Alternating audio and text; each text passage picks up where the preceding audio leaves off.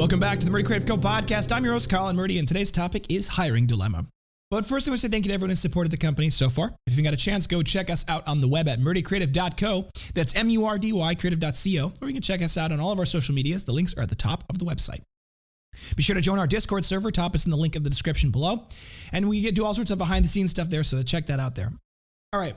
So, I mentioned last week that we were working on hiring, and we have had the first round of interviews with all of our candidates, and it's been interesting. One of the challenges that we had found early on in the process was working on posting the job in a lot of places. We'd posted on LinkedIn and Indeed and um, uh, ZipRecruiter and some other places. And so we had spent in the first 24 hours almost $600 because of the cost of posting on these places. And so I wanted to shut off the spigot, as it were. I wanted to turn off the posting itself on those places, and we did. Now, there was some concern amongst the team that we were going to be hiring too quickly, right? That we, the job posted hadn't been posted long enough to find good candidates, and that's a reasonable concern to be to be sure. But for me, one of the challenges is that we were spending so much money, and we'd had we had at that point a stable of like 15 different candidates that we had to reach out to. And I figured we'll start there. We'll start with those first 15. We'll go from there after that. If we can't find anybody in those first 15, we'll repost it and start over. And so that's exactly what we did. I ended up calling each of the candidates to set up times. The ones that called me back and, or answered the phone, they were the ones that got the first round interviews, and we ended up having 11 of those originally. Now, out of those 11 interviews, I would say that there were five that were pretty good, and really two that stood out to me two people that I think were really standout candidates. But we have a bit of a dilemma that starts there. Now, the candidates that were pretty good were ones that I felt could do the job, were good culture fits. They had the, the kind of the necessary fundamental components to be good employees. But there wasn't anything about them that particularly stood out to me, or there were things that about them that I just were was a little little more reserved about. The two candidates that I liked the best were ones that were uh, very, I think they were going to be very good culture fits. And obviously, when you're hiring, that's a huge challenge. That's an important part of it, especially in a small business like ours. If this is someone you can't, you don't feel like you get along with every day, it's going to be rather challenging to have them as an employee or as a coworker in light of the fact that you spend a lot of time with them. So, culture fit was for me one of the most important elements, especially because this job is something we can train you how to do. In fact, there's not a ton of jobs that really prepare you for this kind of work. Because as I was explaining to the, inter- the interviewees, the job involves some days where you're standing for hours at a cutting table or a press or at an engraver. Some days you're sitting for hours at a desk assembling something. Some days every single order is a unique one off piece where there's, you know, it's totally different than the other ones. And some days you're assembling one of the 500 koozies we have as part of an order, and you could be doing that for eight hours. So some days are exactly the same all the, throughout the day, and some of them are very different every day. And it's just a tricky job to hire for. And there's not a lot of things that you can really prepare for you for this. So for me, experience wasn't really the priority. Not that it didn't matter at all. For example, we need people who can operate independently of others. They can operate essentially on their own, unsupervised. They can take responsibility for their work. They can produce well. And there are certain people who are just not suited to that kind of work. There are certain social butterflies who I think very much need to be doing work with other people to feel like they can really get that energy and can move forward. But that's not exactly something we can really facilitate at this point. So for us, we need someone who can operate independently, introvertedly in some regard, and operate well in that environment. So the two candidates that I really liked the best really were at the heart a good culture fit. They were they struck me as people who were people of integrity who could operate independently, who were dedicated to the cause and what we're doing here and trying to do their very best to operate well. And I think that's, I mean, in the end, that's the critical thing that you can't teach, right? You can you can maybe inspire someone to believe in the cause, but you can't teach them to. So for me, I was evaluating this and I was looking at the the overall picture and the challenge that I think we're facing right now is that one of the candidates is a good long way away and one of the candidates is here. One of the candidates is potentially got another job lined up, although we can't verify that. That's what they said, but you know, sometimes people say that to get a job. Um, On the other hand, if this person is telling the truth, it's possible we could lose them before we really get a chance to really properly evaluate them. And whenever I'm hiring someone, there's a couple of things I keep in mind. Hiring is difficult. It seems like it shouldn't be. You find the right person, you give them the job, right? But for me, because I end up having to do all of the firing as well, and I have to do all of the performance reviews, and I'm the one that has to do all of the issue, the, the meetings when things aren't going well. A part of the, the evaluation for me is, is what's it going to be like to, to tell them they're not doing a good job? How am I going to deal with that? How am I going to do that? Right? Is this someone who I could feel confident telling them that and feel like they would be able to improve? Is this someone who could take that feedback in in, in grace, right? And and and understand that it's not coming from a place of anger or a place of negativity, but instead a place for need and necessity, and say, you know what? If they're having this conversation with me, there might be something I need to learn and do. And obviously, no one wants to fire anybody. It's not fun, no matter how easy it seems to be, and no matter how much it seems like it's a snap decision, no matter how much it seems like it's coming out of nowhere to the person who's getting fired it isn't easy. And it's never an easy decision, and it always comes with an enormous weight to bear. And so, whenever I'm hiring someone, I have that in the back of my mind, right? Because I don't want to do that. I don't want to have to fire them. And it, it's a weight. It really is. And last time we did hiring, I mean, we had a very colorful cast of characters. We had a lot of candidates, and out of those candidates, there weren't a very many that I particularly thought were going to be good fits. And this time around, we got surprisingly a decent number of people that I thought were would, all of them. I think were or most of them were were people who could do the job. They were capable. They might even necessarily be kind of a good fit skills wise per se. But if they didn't, they weren't a culture fit, it wasn't really going to be a thing going forward. We're not really at the point company wise to be so um, desperate for hiring for bodies for people that we are hiring outside of a culture fit. I know that that's kind of a silly thing to say, but when you're a large company and you've got work that needs to be done from a production standpoint, you can kind of afford to say, well, this person isn't a great culture fit, but they're at least a good worker and we'll bring them on and, you know, they'll become a good culture fit over time. But when you're a small business, ironically, the culture is everything in some regard. Being able to say, is this a person that I would want to have dinner with? Is this a person that I would want to, you know, spend time with outside of work potentially? That's a huge part of it because you're going to spend every day with this person, and that's a big part of it. Now, of these two candidates, there are real advantages to each, and there are disadvantages to each. And one of the disadvantages is by picking one, we can't pick the other. Now, I originally had evaluated with the team a discussion saying, okay, well, could we hire both potentially? But realistically, that's not financially feasible. And there's a reasonable case to be made that we couldn't make enough work for them, even if we could bring them both on.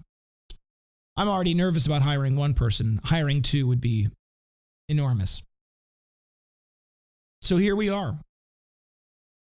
Rock in a hard place. And by that, I mean it's a good rock and a good hard place, right? In the end, we're going to end up with a good candidate, I think. There's also the challenge where we may be chasing two people and we may not get either of them right? Maybe by chasing two people, we end up not getting either of them. I do have to believe that this is all part of God's plan and that there's a reason why these people are available. And there's also something to be said that perhaps we may be growing and hiring again in the future. And perhaps if we can do this well, if we don't end up getting one of them or the person that we end up not going with out of those two, maybe we can bring them back later. Maybe they might be someone who, if they're interested in the job, they might be a good fit later. And that might be true of both of them. But we'll know eventually here. It will be made clear. And if it's not made clear, at the very least, we'll make a decision because in the answer, that's all you can do is move forward. We have second round interviews that we're setting up. Those will be much more in depth. The first round is a mostly a better description of the job, an explanation of what the job entails in detail, a description of the benefits package in detail and the pay. And I'll ask a few questions, get a sense of the person.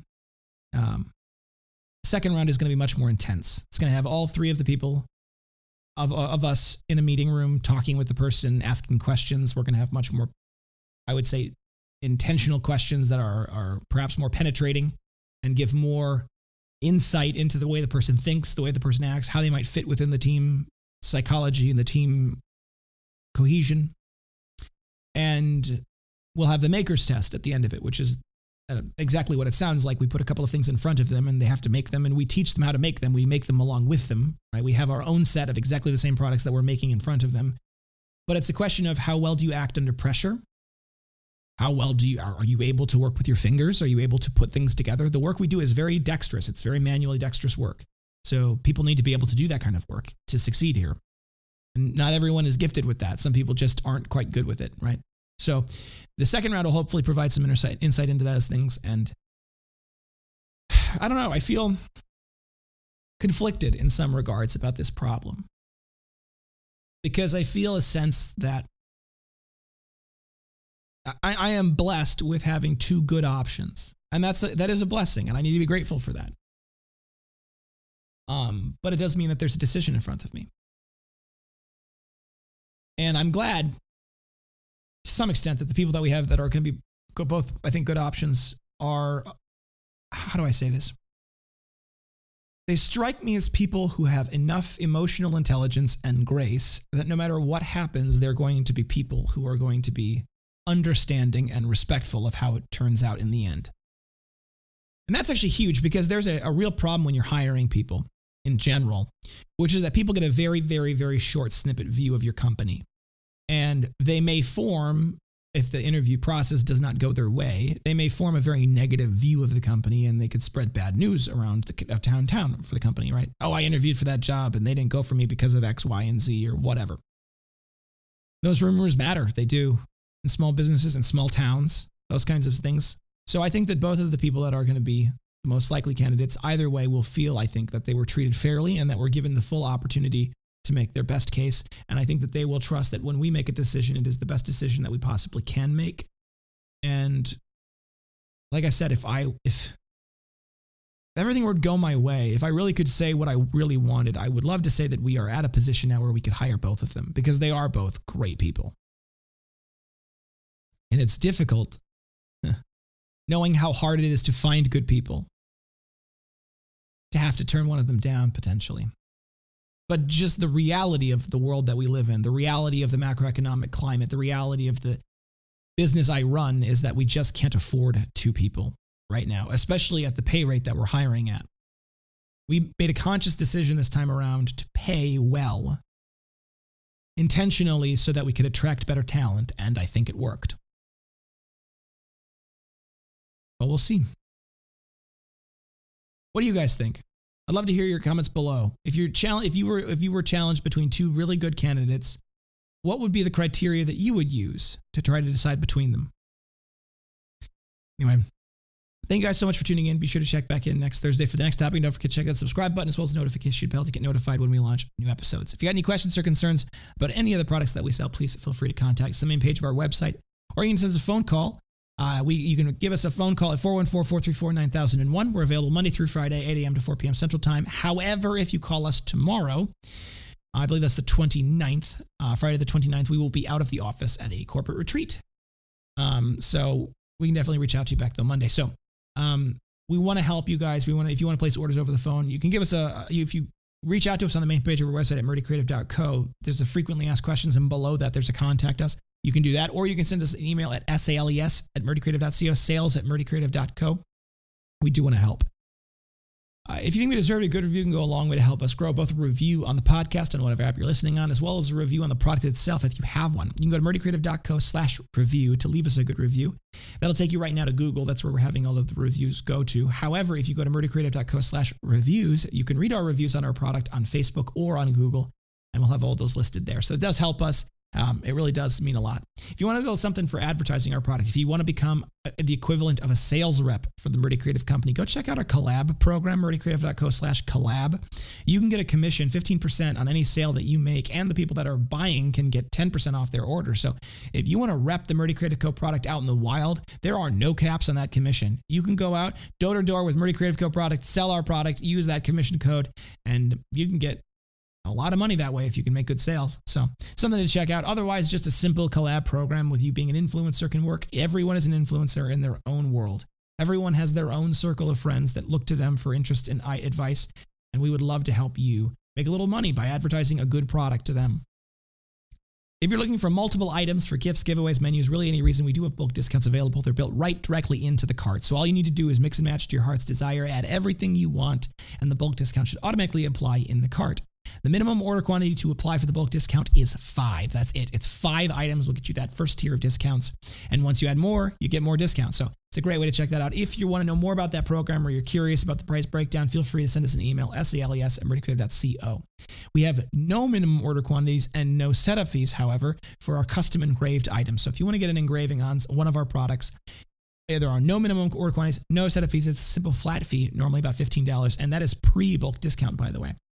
You go to, to go do that, you can go to murdycreative.co, go to any of the product pages that have the blue button that says add custom logo. When you click on that button, it'll take you to the custom version of that product. It is a great way to get that special thing for that special person. Once you're in the customizer, there's a circle with an exclamation point in the middle of it. That is how you select product variations. So, those product variants are things like color and insert, and it does not remember them from the prior page. So you need to go into the customizer and select those color, reselect those color and insert options. You can upload logos, add images, text, and you can redesign all of it how you want and then hit add to cart. You can change your quantity there, by the way, if you're going to get a whole bunch of them. That way you don't have to re add one at a time. And uh, the bulk discount, like I said, applies to the, the engraving itself beyond that. But you can just get one. Please don't use copyright images unless you have the copyright permission for that.